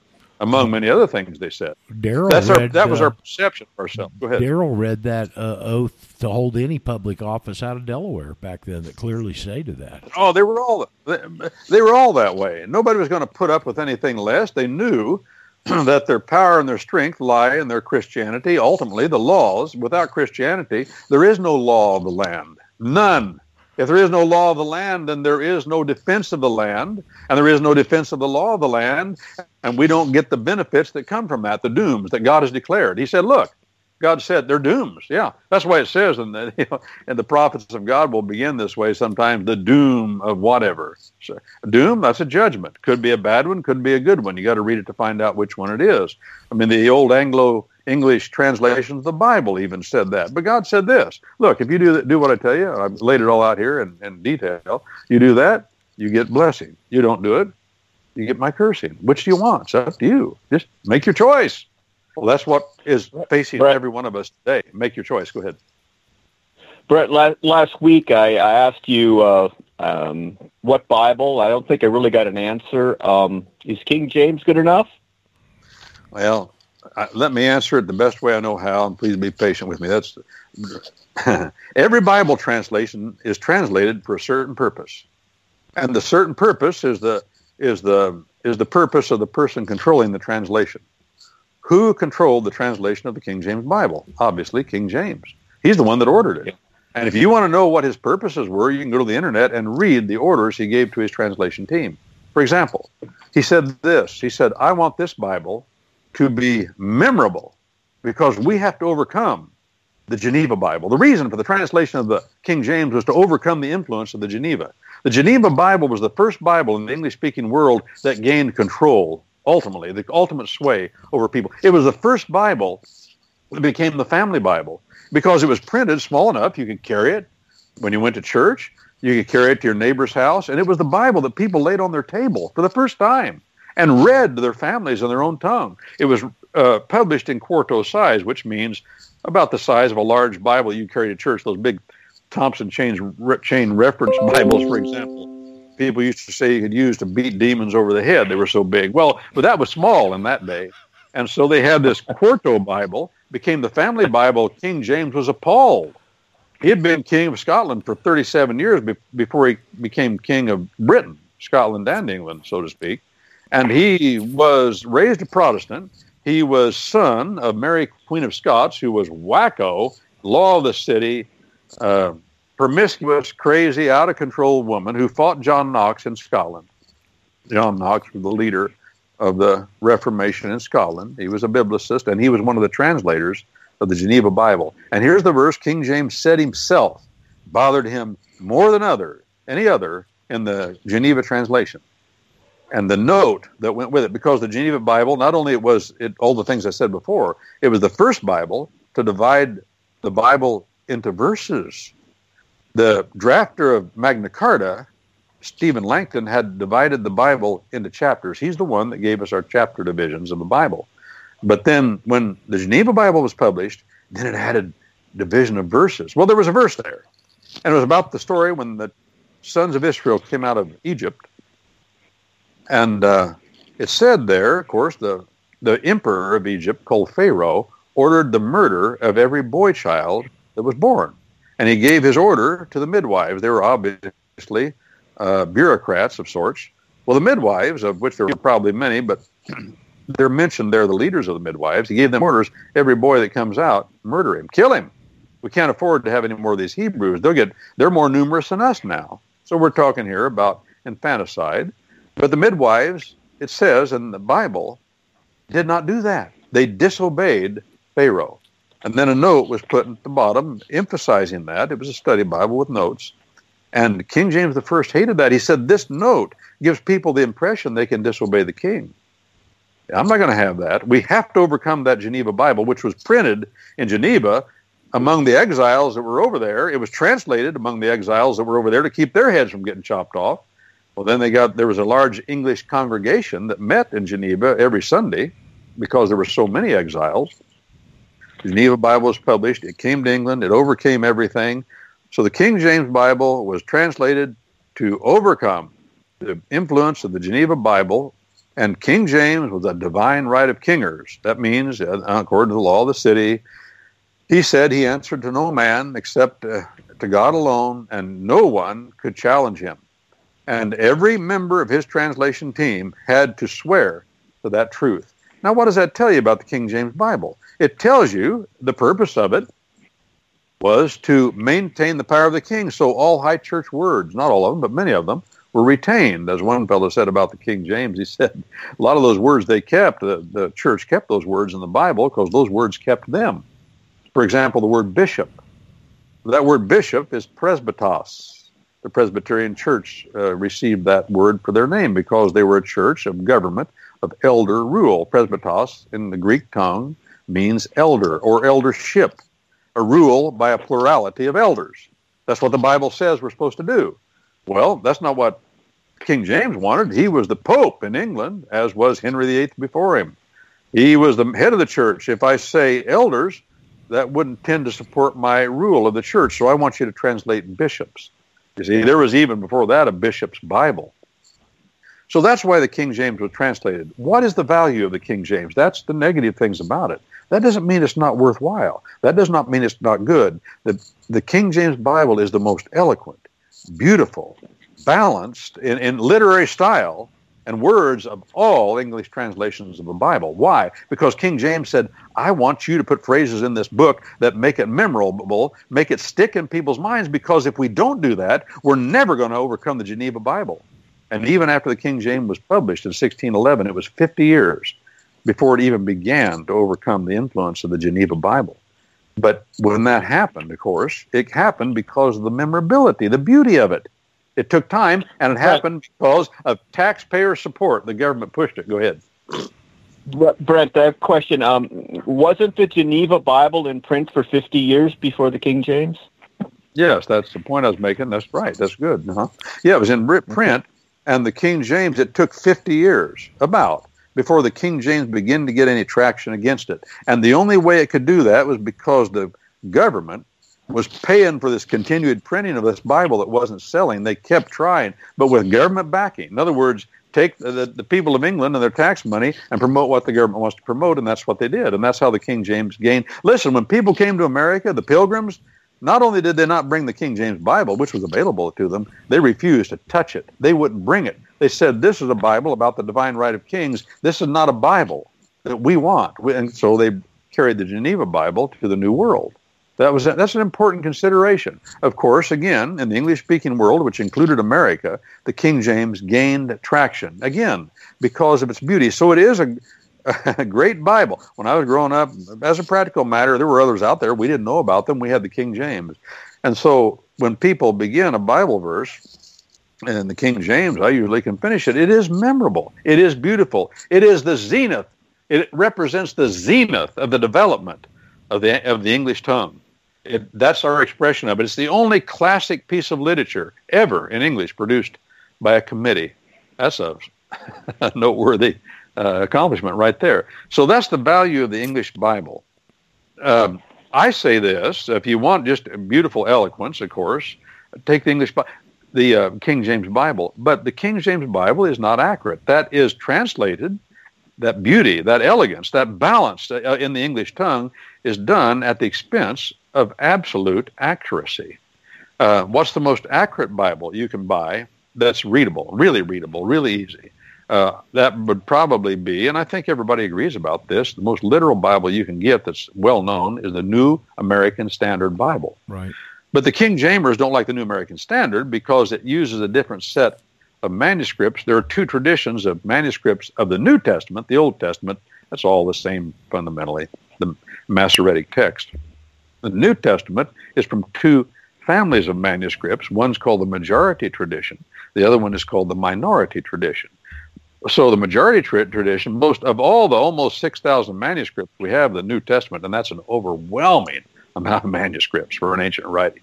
The only thing that even comes close, uh, no, it doesn't come close, but the one that comes in second would be the Iliad of Homer, which was 800 years before Christ, 800 years BC, and there are only 600 manuscripts of that one. And they are woefully divergent. They don't agree that much. But here we have 6,000, almost 6,000 manuscripts that have hardly any divergence at all, but still there is some divergence, a little bit, with things that don't really matter much. Well, the King Jamers say, no, no, no, you're basing the Bible on the wrong manuscript tradition. We go with a majority of all of manuscripts, handwritten manuscript means handwritten copies. But the majority of all those manuscripts occurs after the 8th, 7th, or 8th, or 9th century, during that time and, and forward. The minority tradition, they, they rest more on the older manuscripts that we know about. Well, most of the older manuscripts come out of Egypt. Why? Well, it's, it's dry down in Egypt, and so the manuscripts preserved longer down there, and the ones that have been found are very ancient and very complete. Um, that's it, just in general. Um, uh, the the the uh, the history of the two. But so the King James is based upon the TR, the Textus Receptus, as they called it, of Erasmus. Why is that? Well, that's all they had. The King James Bible was translated from a half a dozen, about a half a dozen manuscripts. The new translations today are uh, resource over uh, uh, just under six thousand manuscripts of the New Testament. But the King Jamers say the TR of those six manuscripts, there weren't, weren't enough to even translate the whole New Testament. By the time Erasmus got to the last book of the Bible, Revelation, the last 12 verses, the leaf off the manuscript he had had decayed and, and it was gone. So he had to back translate from Latin into Greek to make a, a Greek New Testament. and he introduced, by the way, a dozen new variations because you can't make it perfect in a translation. So uh, the Textus Receptus is good, and we're thankful to God and the men that put all that together. But still, there is a veritable embarrassment of riches that have been discovered since then. The other thing about the King James that I like to mention, one more thing, Roger, I know you've got a comment and I want to hear it, but one more thing. In the Older Testament, the King James translators relied on the tradition of the rabbis and the Jews of Europe because they didn't know Hebrew. They had not been able to study it that long. And that has caused a lot of problems that I could talk about, but I don't. The I don't want to take time to get too many details. Go ahead, Roger. The leaven of the Pharisees. yeah. Uh, and one of them is. Oh, yeah. Go ahead, Roger. I'm all fired up. Go ahead. Samuel in the uh, when the King, King James, and I get this information from a series six hours long that Pastor Pete Peters did that I heard called the King James only version, and it's a, goes to what you're looking for if you want to go to that resource. That that's an excellent uh, uh, listen, and some of the points he brought out were that when the King James version was finished, the in the first version there was a page at the front of the Bible by the translators that said there are over 500 mistranslations in this, and it's not our fault. The King Jamers were clear. That's right. They were clear. And you read their preface. They said, look, we've done what we can do, but there will be more manuscripts if there are errors, you know. So they admit that it's not perfect. But I want to add this, Roger, before I quit, and it would be amiss of me not to add it. If you want a, a raw translation of the Bible, raw, R-A-W, then get the translation of yours truly. That's what I've tried to do. Tried to make it as raw as it is in the original text. Well, that would include also being literal. And uh, you can get that translation on Amazon.com. And uh, it's called The Good Book. A Common Lawyer Translates and Annotates the Bible from the original tongues. Um, I'm trying to make it more visible. I did this translation for myself. I started almost 40 years ago. I wanted to know. I wanted to look at an English word and know, when I saw that English word, know what Greek or Hebrew word it was uh, I was translating. And I would have an English. And then I put all my notes in it that I thought were important. Are over almost 15,000 footnotes and 112 appendices in the back of it. But I call it toward a raw translation because I don't want to cook the book. I want to deliver it up just the way it was given to me and the way I got it from the original tongues. So I would uh, encourage you to consider that. I've got it in the, it's publishable now. You can get it with the notes, and it's very long that way. But now I'm trying to get it so it's available, and it is available. If you email me and you just want the translation itself without the notes, which would get it down to one volume, then uh, we can do that. I just got word, Roger, three days ago from my printer Yes. that that they now can print it for me on onion skin paper. That's going to make a Oh. big difference because you see, there's two kinds of printing. There's offset printing, which means the big presses that have one continual massive sheet of paper running through the press, and then they cut it up afterwards. And it keeps the paper has to be kept taut as they pull it through. And the reason is when it's that thin, you can't put it in a copy machine sheet by sheet. It'll jam up because it tends to float and all. Well, they've been working for years trying to develop a copy machine that would print one page at a, at a time of this light paper that wouldn't jam up. And now I understand my printer that they've got a man that's been working on it. He thinks he's got a machine that'll do it, Oh, and they've been printing books with this thin paper. Well, that's going to make my Bible much more affordable because I'm it's in four volumes of about 800 pages apiece now. But if I can Wow. get that down to two volumes, or get rid of the notes and get it to or a lot of the notes and get it to one volume, that's going to make a big difference Sure for, will. for. Let me. So we're uh, back to technology being important. Go ahead. Yes, it is very important. Let me just add one other thing for Samuel and the audience. Uh, many people and myself, this is the Bible that I brought with me down here that I have, is uh, on top of the digital version Brent sent me.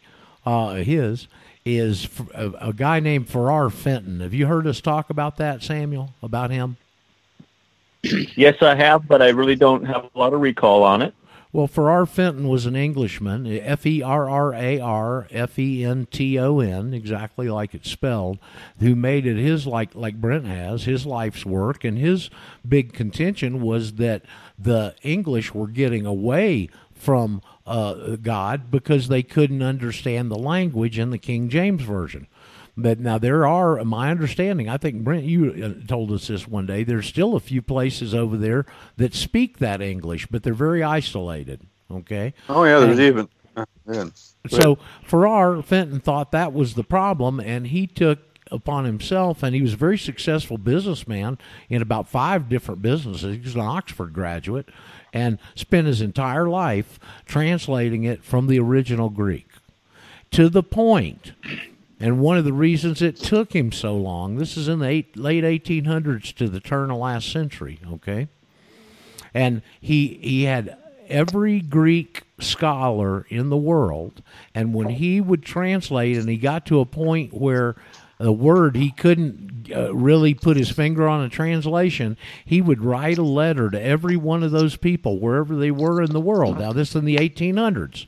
And he would not proceed wow. until he got every answer back. Now, my personal experience with it is this: I heard about it, I bought a copy, I like it, and I liked it uh, from my, and I heard about it on Pastor Peter's show. Okay, and um, our pastor is a guy named James Bruggeman. I imagine Brent's heard of him. Uh, he had a circuit out of. He lives in Asheville, North Carolina, and he traveled a little circuit, so he'd be in Atlanta once a month. And myself and another guy in our group, and there'd be thirty to forty people that would attend the services, had Ferrar Fenton Bibles. Now, James Bruggeman is much like Brent in the fact that, by the way, his uh, his website is StoneKingdomMinistries.org. If you want to uh, tap into James's work and effort. But uh, regardless, uh, this other fellow and I had Ferrar Fenton Bibles. And James uh, uh, Bruggeman was much like Brent in the fact he has all of this uh, knowledge of, of Hebrew and Greek and, and all, all those languages. And so whenever he'd come to give his services, and there'd be a word that he had trouble with. And I remember one particularly, Brent, is Gehenna. Okay, uh-huh. and uh-huh. and this example, and he, he'd stop and he'd say, "Now, at this point, Gehenna has several different translations and ways that it's used, etc., etc. And every time that we ever got to one of those situations, Ferrar Fenton always had the right translation. And the guy's name that had the other ver- version of the other book was named Arden really nice guy, Arden Kennard, but a really good guy. And Arden and I look at each other across the room and just like smile because I mean, there's never one time that he wasn't right. In those Bruggeman examples, is what I'm giving you. So anyway, you know the, I'd say at least yeah, look yeah. look at it. You know, you can download it free on the internet. So that's just what I wanted to add. Daryl's joined us. I know he's chomping, but let me make sure Brent didn't have anything to wrap this up before we turn it over to him. No, I decided to take a breather, and, and I want to hear what Daryl's got to say, and okay. I'll rest. Go ahead. All right. Well, our good buddy Daryl's joined us. I hadn't talked to you very much this week, man. Good to hear from you. I figured you'd been working. Yeah, it's uh, it's been busy here. Uh, good to hear everybody. Brent, uh, Samuel, Roger, Chris. Um, so uh, I, I have your original Bible, Brent. Uh, I try to buy and it seems like I buy a new Bible every year. Uh, I guess I guess I'm up to about six of them now, and uh, yours is six inches tall and seven volumes. and uh, I have to put it on a special shelf that's been reinforced. uh, Ah, now wait a minute. and you've got the machinery and the machinery and the and the tools to build a special shovel with steel braces and there. Yeah, okay. uh, but uh, no, it, it, it's it's all it's. I'm looking at it right now. It's sitting there right with your uh, common law book and uh, the workbook too. So uh, anyway. Um, uh, I have the I have the Geneva. I've got at least a half a dozen King James around here. Um, I ordered a uh, a I have the Greek Orthodox, and uh, uh, my next one I'm going to order from uh, Michael Hoffman is uh, it's the uh, the Reims, uh-huh. 1582 Reims New Testament. I don't have that. I was just curious. But uh, I recall some scripture that says in Deuteronomy 4 2, mm-hmm. You shall not add to the word which I command you, nor take anything from it. Uh, there's other references to that too in Psalms and in Proverbs. But uh, uh, I, as the, one of the reasons I buy all these different Bibles is uh, uh, I sort of go back to that. I go, well, I see a lot of adding and subtracting here, mm-hmm. and uh, so I, I find that real interesting. And uh, on this other thing you were talking about earlier, if you don't mind, uh, I, I'm pretty much in agreement with your perspective on land and land rights. Um, but I, I have a question concerning that. Uh, how do you suppose we can get our rights back? uh, yeah, we- Uh, there has to. Well, what are we going to do about getting them back? my studied opinion is that it would it has to be a groundswell. The politicians, the politicians are not leaders, and even the founders were not leaders in many senses. They were following the sensibilities of the people they had to. All, all people in the, those kind of positions follow the sensibilities of the people, whether they admit it, whether they even understand it or not, because they have no power, no sway, no influence unless they satisfy them. And that's the way God meant it. And I'd like to char- use the example of Moses. Moses was constantly upset at Israel. He was a leader, of course, and and uh, his God would tell him, "I'm going to wipe these people back. Stand back, Moses. I don't want you to get hurt. I'm just going to uh, uh, wipe them slick from the ground." And he would then go into prayer, intercessory, and say, "Oh Lord, let me get between you and them." And I, I want to say to you, but just just wait just a minute. No, don't do that. Remember your covenant with Abraham, Isaac, and Jacob for their sake. Don't wa- and then he would pray. One time he got to pray in that way because God was upset with the people, the lawgiver himself here, and and uh, he was telling Moses things that made Moses scared. I don't remember all the details, but finally Moses said, "I don't think you get it, God." He said there are over six hundred thousand armed men in the camp. Over 600,000? Well, yeah, that would have been the number. The precise number was uh, when they began out of Egypt was uh, 603,550. Ultimately, then minus two, then they were numbered again. It was just over 600,000. He was afraid of the people. Moses was afraid of the people. That's the way God wanted it. That's why we, our Constitution of the United States acknowledges the militia of the several states. This, these are biblical ideas, and it's part of who we are. And without that, if the those politicians are not afraid of us, then we got a problem. And you see bumper stickers that say things like that now. And I'm glad that people are coming around to acknowledge that. That's the way our God wants our government. That we are not a government of men. We are a government of law, and ultimately the militia and the jury. The jury is the militia. The militia is itself. They're the ones that have the final word among men about right and wrong in individual instances from whose decision there is no meaningful appeal. How do we get that back? There has to be a resurgence, and this is what is what happened when during uh, our separation from Britain. There was a resurgence of interest in the law of the land of the of William Blackstone's commentaries, which remember were the ones that said in the first volume that uh, the common law did not apply in the American colonies. but even though it said that, it said a lot of things about our common law, and that's what the people in America wanted to grab hold of. There were three million souls, about best numbers we can get, three million white folk, I should say. That's not that's discounting the red man and the black man, but about three million white folk in the American colonies when we separated from Britain. There were about 8 million people lived in England.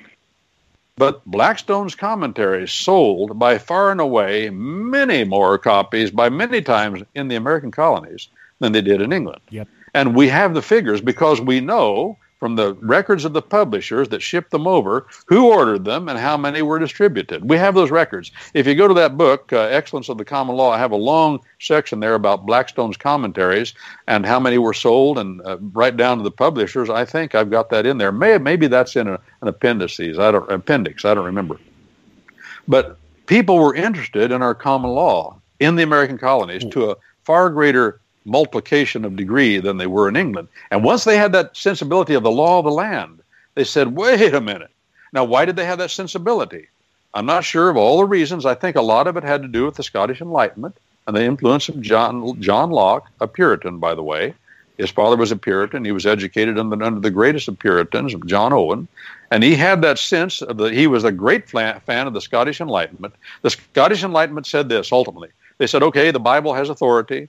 Uh, we've established that during the Reformation, during the days of John Knox. Now we say, what about the laws of nature around us? Isn't that God's revelation of His will, the way things are and they will not change? We're talking about the law of physics, we call it today. They used to call it natural philosophy. Just the way things are in the relationship between men and men, things and things, and men and things. Blackstone talks about, in the, about that in the beginning of his commentaries. What about that? They became interested in the law of the land, the way it really works, the nexus that takes the written revelation of God's will and makes it practical down here where the rubber meets the road.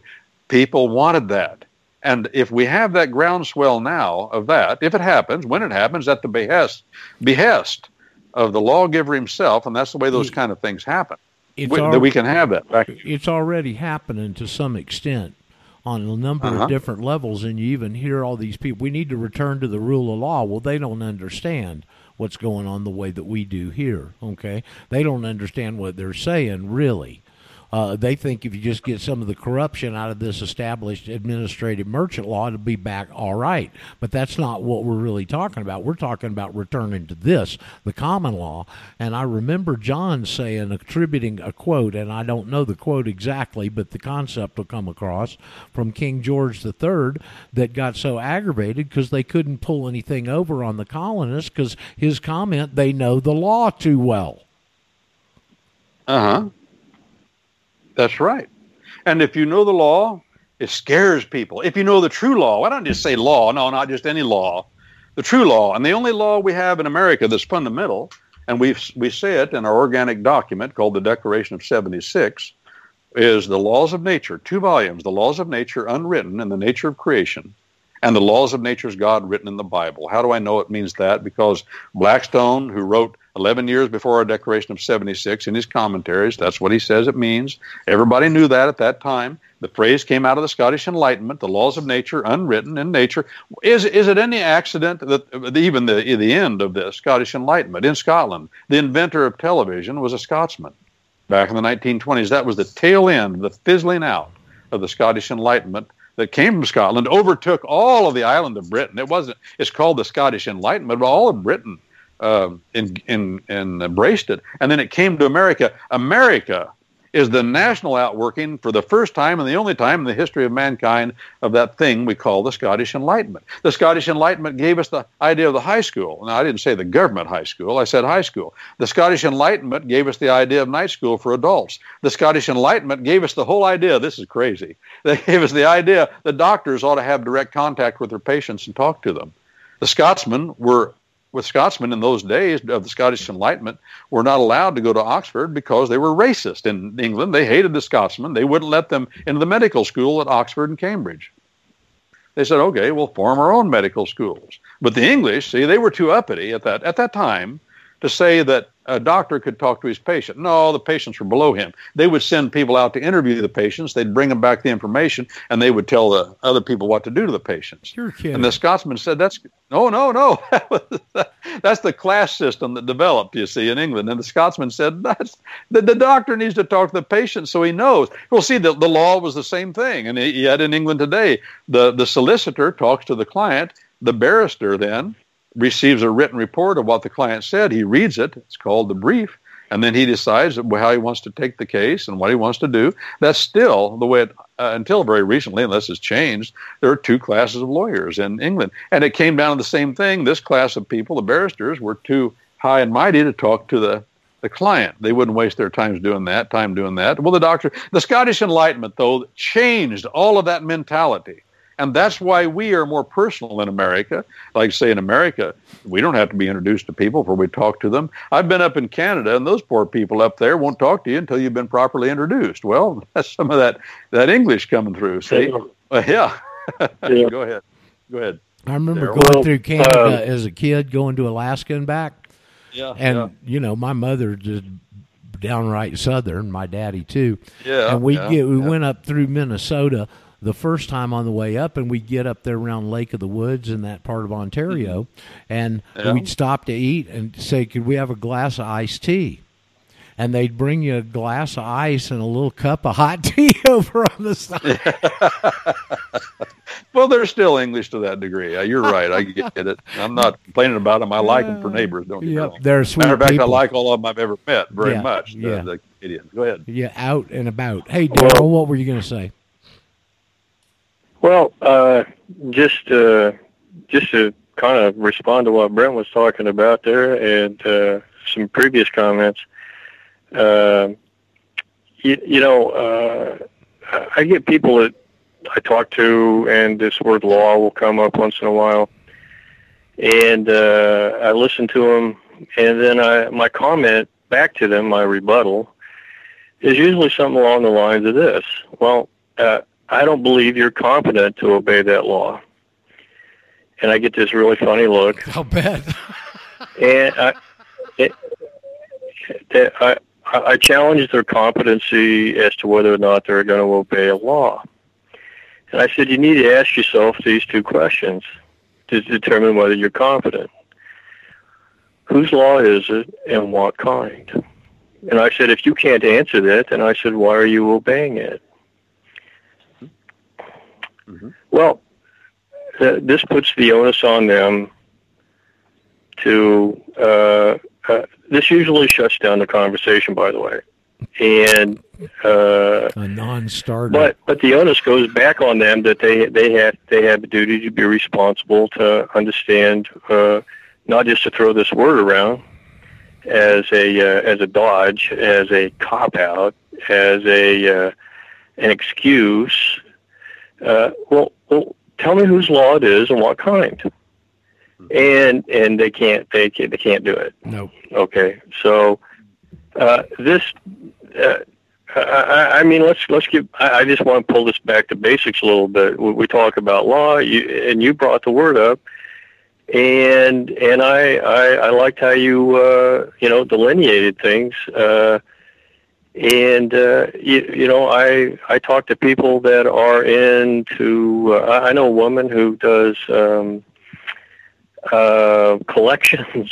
she calls people up and harasses them for it for an agency, and uh, she says, "Well, it's the law of the land." And I says, "Well, you're." You, you're incompetent. Yeah, you, you you're not you're not qualified to talk on this.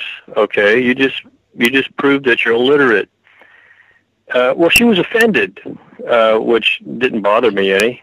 Uh, but uh, we have people that have uh, eh, we have people that are modifying their belief systems to adapt it to their behavior.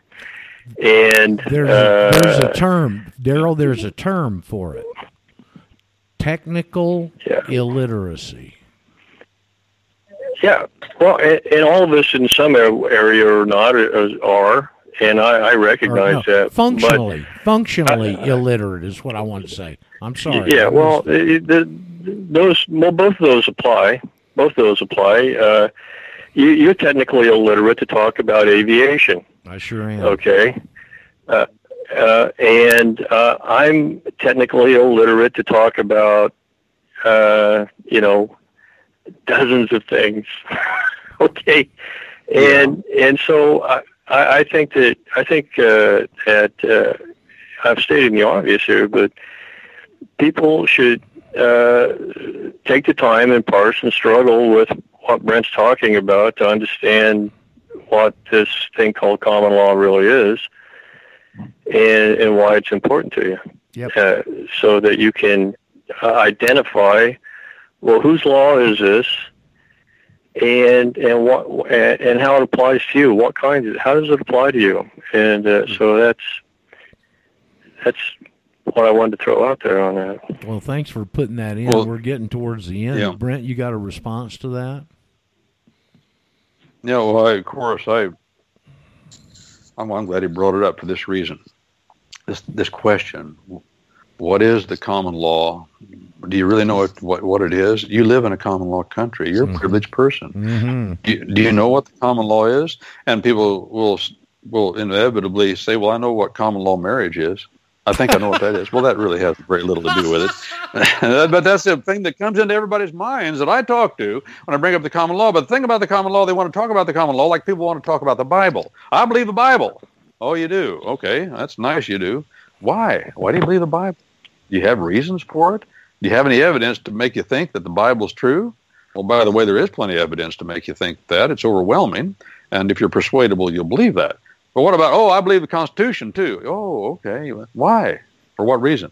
I mean, if you can't articulate, uh, our God, I'm quoting John Gerstner here. John Gerstner's gone now, but he used to say this, and I say it softly and respectfully, as he, I think, tried to. He said, he would say this God does not appreciate the worship of fools. Um, nobody wants to be patronized by people who are just silly. I, I, like the word use the word silly because that has a distinct meaning in our English tongue. Uh, another word would be dullards, which is related to the word stupid. Stupid is not a, always an well. If I use it in the technical sense, it means thick and slow. I don't want to be thick and slow. I try not to be. I know I am in many ways, but none of us. We all should be striving toward sharpness. What is our common law? Well, let me just throw this out, and I hope you have uh, this piques your interest to get the book, Comparative Law Text, 958 pages, uh, by yours truly, called Excellence of the Common Law, compares and contrasts the law of the land with the law of the city. That'd be a good place to start. And then the, the translation of the Bible that Daryl was so nice to mention, thank you, Daryl. But the translation of the Bible that we've done, the winterized version, as some people call it, is an attempt to take that 958 pages of fundamental material and put it in the notes of the Bible and show how the Bible undergirds the common law. The common law undergirds the Bible. What is the common law fundamentally? It is not a list of laws. Not a list of laws. It is a way of life. It is a course or courses of process, depending due process we call it. The other word for due process, Magna Carta, lex terra, law of the land or land law. It's the way God God does not say do this, don't do that. that. He says that, but that's not what the stress of his point of view is. His point of view is how things are done, the way. Jesus Christ did not say, I'm a, I'm a list of laws. He said, I am the way. John 14, 6. Go ahead. In fact, didn't the common law only have eight really writs?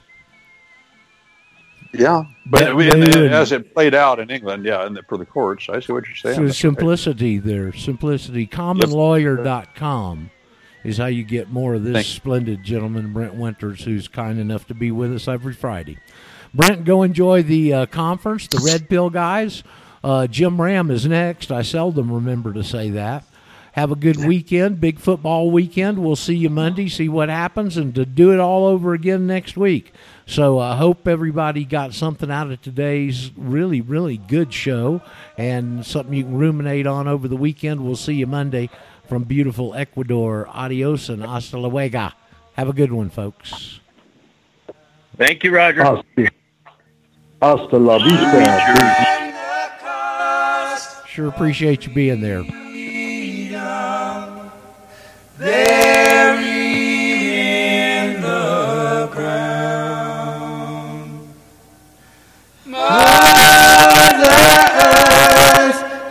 swallow.